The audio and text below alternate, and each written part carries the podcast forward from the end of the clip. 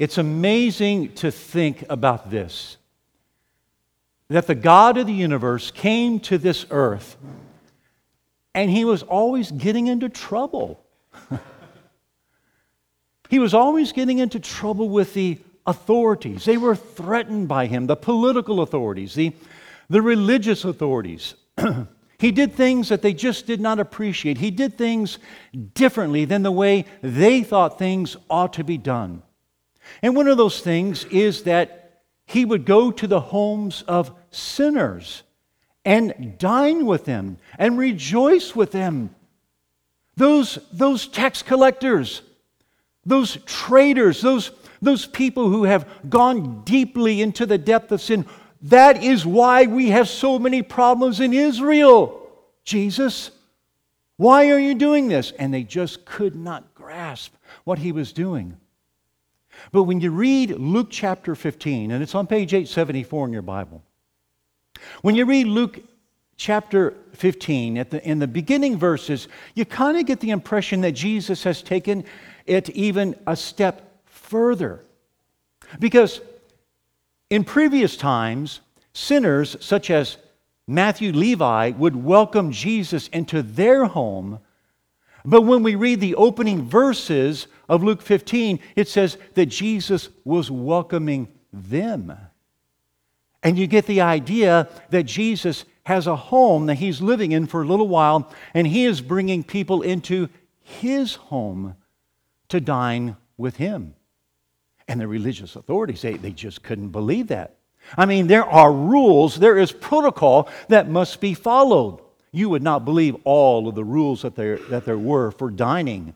I mean, if some of the kids were here, they would say, Yeah, we know what rules are about, about washing your hands before you come to dinner, but that's nothing compared to the rules that they had. They uh, controlled what you ate, who you ate with, where you sat, on and on and on and on because it was a grand social occasion and it always had religious significance. And here is Jesus welcoming these sinner, sinners into his presence for a meal. Now, in those days, the Jewish people would sit upright the way we sit upright at the table. But on special occasions like a wedding or some great celebration, they would move the table and the chairs aside and they would put down these little cots in the middle of the room.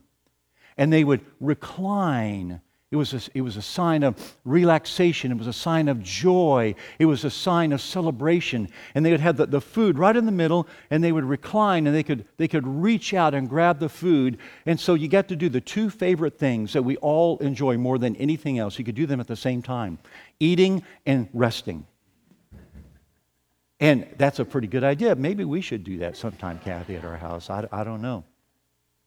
and so they would do that in the middle. And also, in that culture and in that custom, villagers, even if they were not invited to partake of the meal, they could come into this great celebration and they would line the walls and they would watch the celebration that was going on right in their midst. And so there is Jesus reclining, and those sinful people are reclining with him. And there's the religious authorities along the wall watching and disapproving of the whole thing. And they're going to see what's going to happen that day. And so while Jesus is sitting there with the sinners and feasting, he tells a story.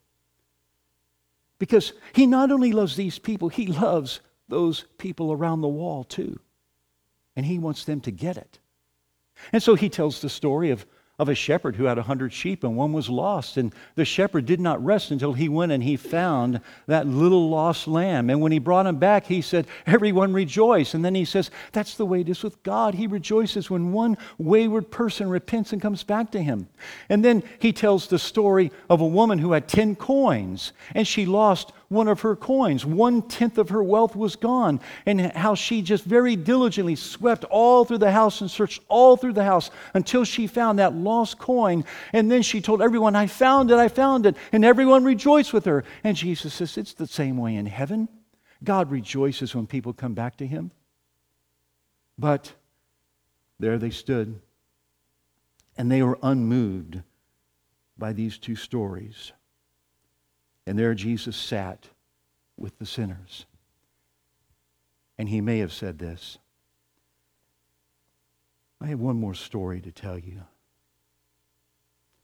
I would like you all to listen very closely to this story.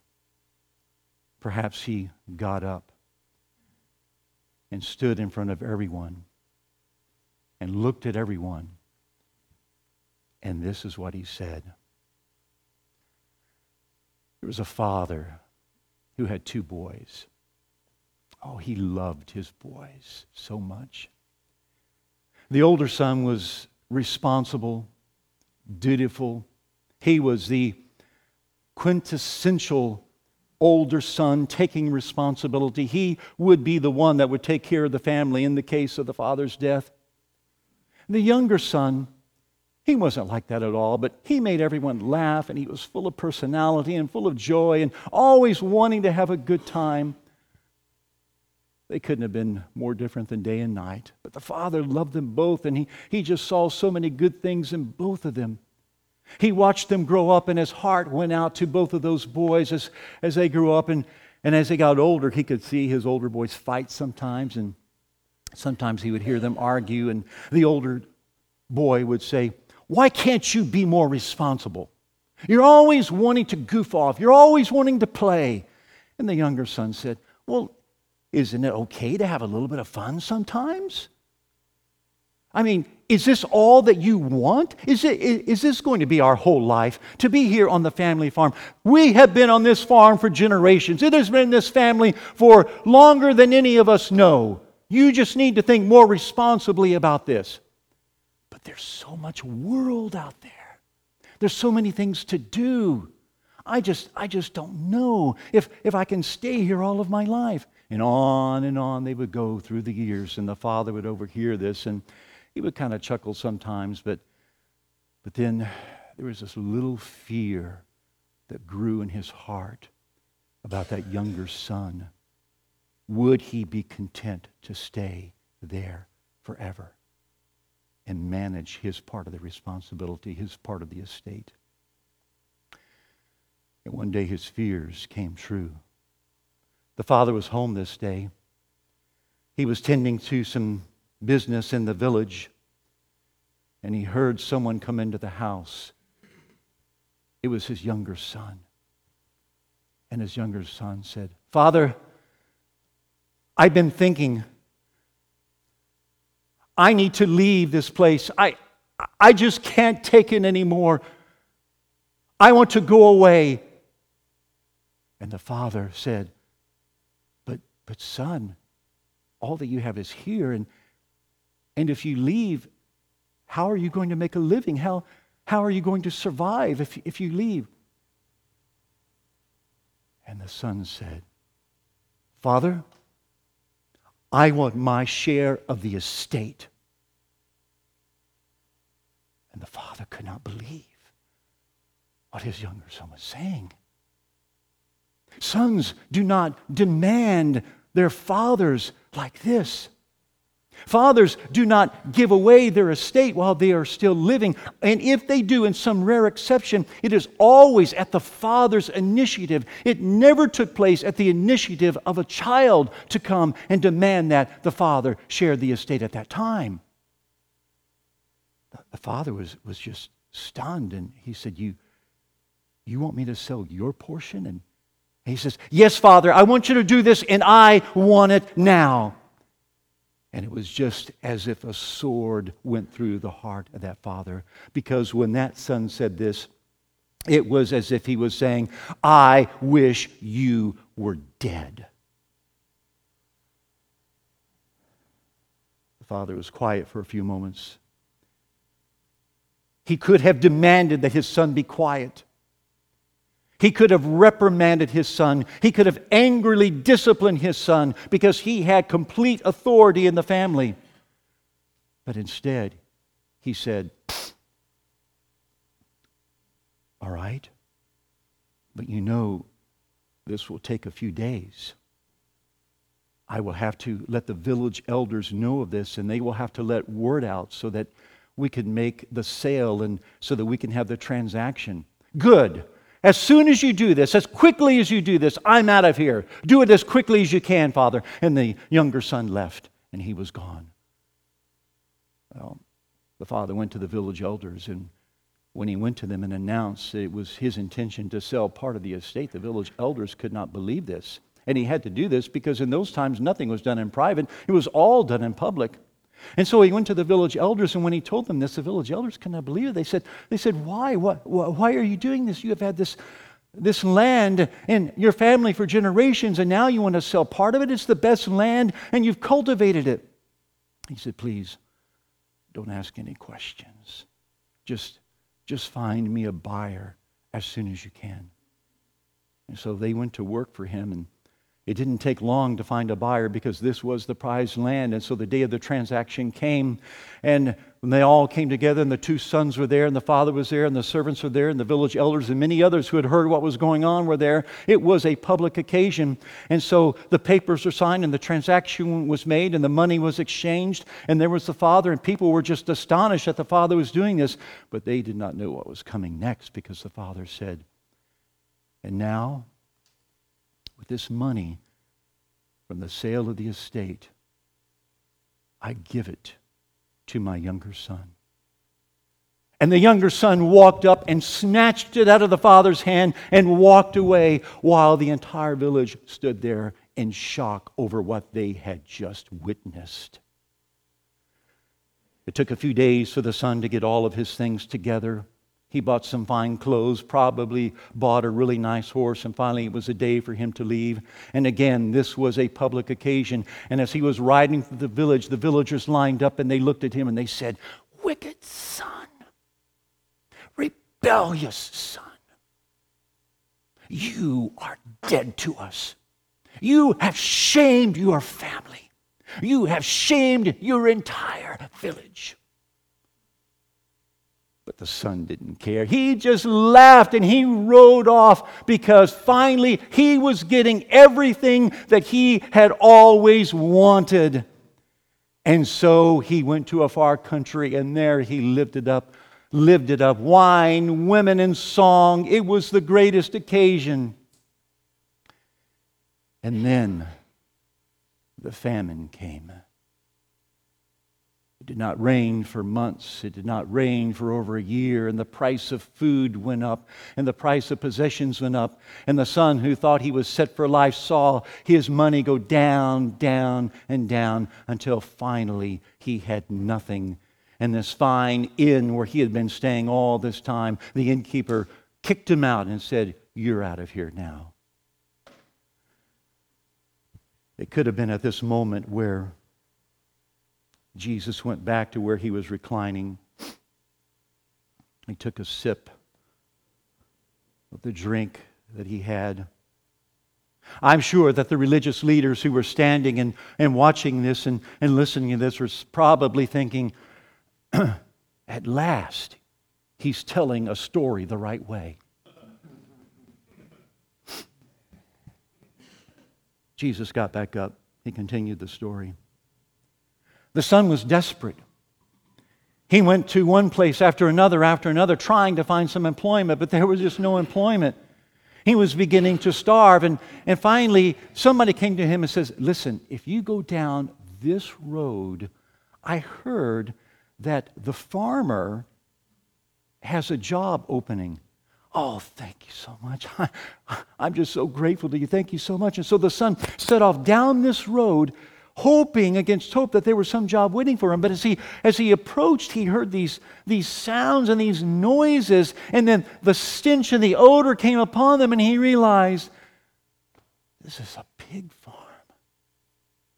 But he was starving, and so he went up and he knocked on the door, and the owner answered the door, and, and, and maybe there was some other job that, the, that this owner had. And so, and so the son said, Sir, I, I need work and I heard that you have a job opening here. Yes, I do have a job opening. I need someone to take care of the pigs. I need someone to make sure that they are fed. You, is there anything else? No, that's it. Well, I'll, I'll take it. I've got to have a job. You, a Jewish boy, are going to take this job of taking care of the pigs? Sir, I, I, I need it. And, and, and how much does it pay?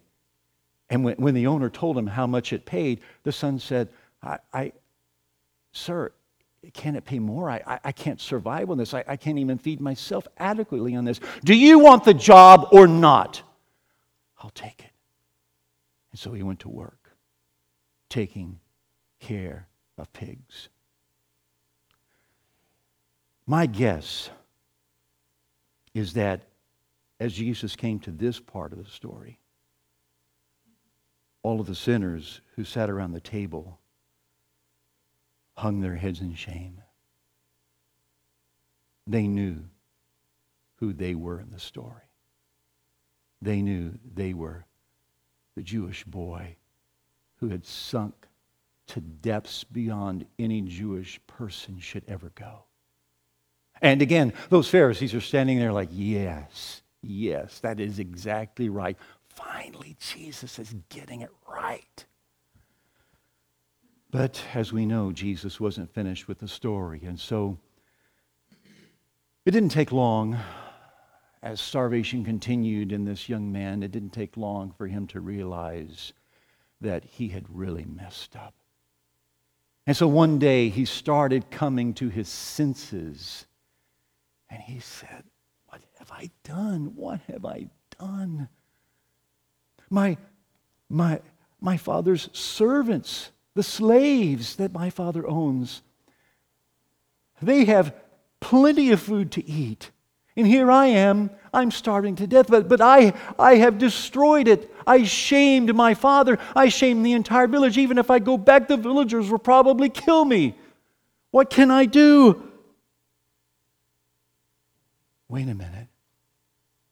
Here's what I can do I'll go back, and if I make it through the village alive, I'll hire myself out as a hired worker.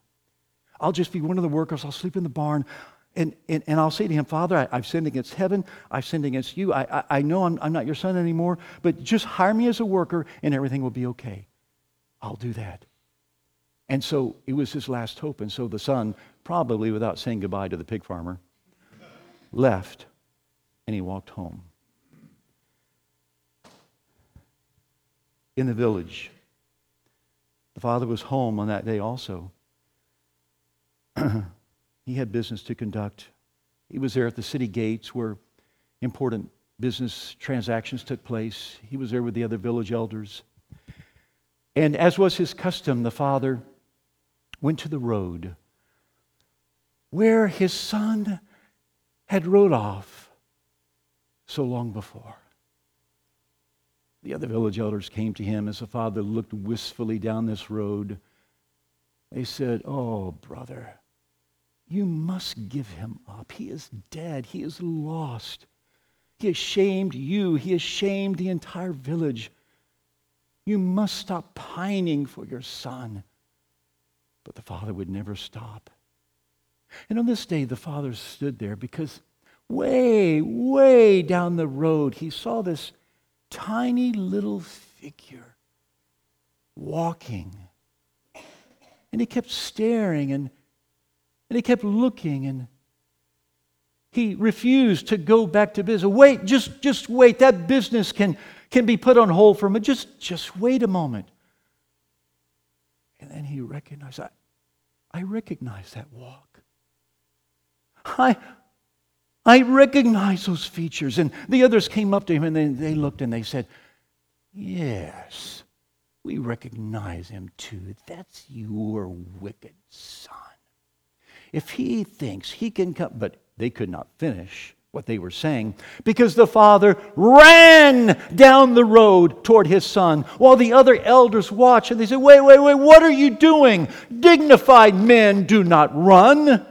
Dignified men walk with head held straight with their stately posture.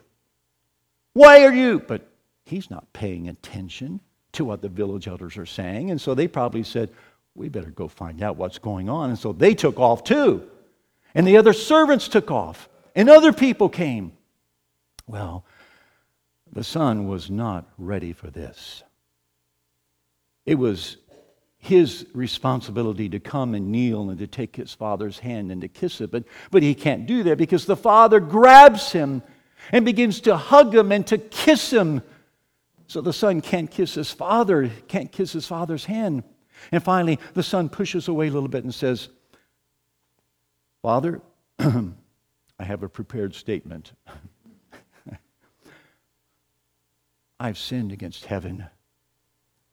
I've sinned against you. I'm no longer worth. But he cannot finish his prepared statement. The father turns away from him. He faces the other servants and he says, You quickly go get the best robe, my robe, and bring it upon him and put it upon him. You go get sandals for these tired, bruised feet. You go get the family ring and put it upon his hand. And you, and you, and you, I want you to go get the fattened calf and I want you to slay it. And I want you to prepare a feast for the whole village. Everyone is excited. My son has returned. Can you imagine what it felt like for that boy as he heard his father say, My son has returned? The father put his arm around the son. They put the robe upon him, the ring on his finger, the sandals on his feet. The father put his, his arm around him and escorted him back into the village, thus solving the problem that he had of making it through the village alive. Because now he's going to be safe because his father went to him and brought him back to the community. And so they begin this great feast and they begin this great celebration. And oh, they're having a time. And oh, it would be so great to end the story here, which is the way it often ends, but we cannot. There's more to it. But first, I want to point out something to you. Did you notice the title of the story today? We normally call it the prodigal son. But I call it the prodigal son and his prodigal father. And many people see this title that I always give it. and they scratch their heads and they say, You know, I, I know who the prodigal son is, but who's the prodigal father? And their confusion comes from this people do not know what the word prodigal means. People assume that the word prodigal means wicked, that it means sinful. But that's not what it means. The word prodigal means excessive, it means abundant.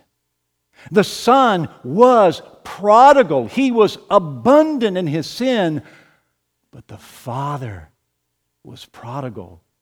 He was abundant in his forgiveness and in his compassion. He is the prodigal father. And our God is the prodigal God because no matter how far we have strayed, His grace and His mercy and His compassion is far greater than all of our sins if we will just come to our senses and say, I have sinned against you. And God will be there with the best robe and the family ring and sandals for our feet, and He will welcome us in with us into His family with His kisses and with His love, because that's the way our God is. There is no God like our God. And so they went in to celebrate. But we have to remember that there was one other son. And so he's out in the field doing his duty. And as he walks down that same road and as he gets close to the village, he hears this party going on. And he's saying, Wow, what's going on? Who's having a party? And as he gets closer, he realizes that all the sound is coming from his house. And so he asks some of the, the children or maybe some of the servants who are going in and out because it's just an amazing time that's going on. He says, Hey, what's going on in my house? And they come up to him and says, Your brother has returned. My brother has returned. Well, well tell me, what, what, what, did, What did he look like? How was he dressed? Was, was he back on his fine horse and in his robes? Did, did he have even more money, maybe from investments that he had gone off and, and done really good things with that money? Oh, no. There was no horse. He, he was walking. His, his feet were, were bruised and, and bloodied. He was in rags. He was near to death. He's been starving to death. And he lost everything. Well, well, why is there a party? Your father has welcomed him back. Your father is elated to have his son back. And the older brother could not re- he could not understand, he could not grasp that this was going on. And when he heard that his father had welcomed back his wayward brother, he said, I'm not going in there. You can forget about that, and my father can forget about that too. Go tell my father I'm not going in to celebrate what's going on right now. This is an outrage. So the servants go back into the home and they tell the father what's going on. And the father's heart breaks again. And for the second time on that day, he must go on this path to reconcile a wayward son. And so he goes to the older son and he says, My son, I've invited you to come in. Look! All these years I have been slaving for you. And you never so much as gave me a goat to celebrate with my friends. And this son of yours, who has wasted it all with prostitutes and, and all of the, the money that you gave him, that you worked so hard for, and you just welcome him back as if nothing happened. My, my, my son, everything that I have is now yours. But I had to, to welcome him back. Your brother has returned. Your son is a wicked son. Your brother is now alive. Your son. Did you catch that in the text? He will not say, my brother. He always says, your son. And the older son is now removing himself from the family. You see, all those years he had so dutifully done his work, and he thought he was so righteous, and he thought he was so good, he thought he was so worthy of everything. But right then and there, he publicly dishonored his father in the way he talked to him and by his refusal to go into the home and to honor his brother. He was a sinner too. By this time, the sinners around the table who had felt so bad because they knew who they were in the story, they had their head lifted up. But the Pharisees lost again. they could never win with Jesus. And so, as they're standing there thinking that Jesus has told the story correctly, they realize that in a certain twist, Jesus has told the story against them because they know who they are in the story too. Jesus finished the story in a way, really, without finishing it. He just ended it by saying, Son, your brother has come back. He was dead. He's now alive. He was lost. He's now found.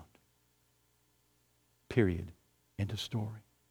And we're not told what the older brother did because Jesus left it to the imagination of the people and not just to the imagination, but he left it to their choices because at that point, Jesus most likely went and sat back down and continued in the celebration, waiting to see if any of the older brothers that were around the wall, if they would come and join in the celebration over the prodigal sinners who had joined Jesus. And we don't know if they did or not. And in the same way, that story is left hanging for us. Because as we read the story, we have to think about who we are in it. Some of you who are here today may identify with the Father because you have a loved one who is wayward and you're you're waiting and you're compassionate for that person. You're, you're waiting to pour out your compassion. And, and I just want to encourage you as you read this story to take hope. Don't lose hope for that wayward one. There may be some of you here today who identify with the prodigal son, and you may be thinking, I'm like that guy who was the pig farmer. And I want to encourage you today come to your senses and give your heart to Jesus. He is waiting for you. Some of you could be here today thinking, well, I'm not that bad. I've kind of got my life together and I've done this for God and I've done that for God and I've checked all the boxes and don't go there. Come and join in the celebration over God's amazing grace and over His amazing love for all of us. Let's pray together. Heavenly Father, we, we thank you today for how great you are. And that your greatness is not just in creating far flung galaxies for us to gape over, but your true greatness is in your compassion for wayward people such as we are. Today, Lord, I pray that every person will come to see that greatness and they will open their heart to you. Maybe some for the first time, maybe some for the hundredth time. May we all open our hearts to you and receive your amazing love. And we ask it in Jesus' name. Amen.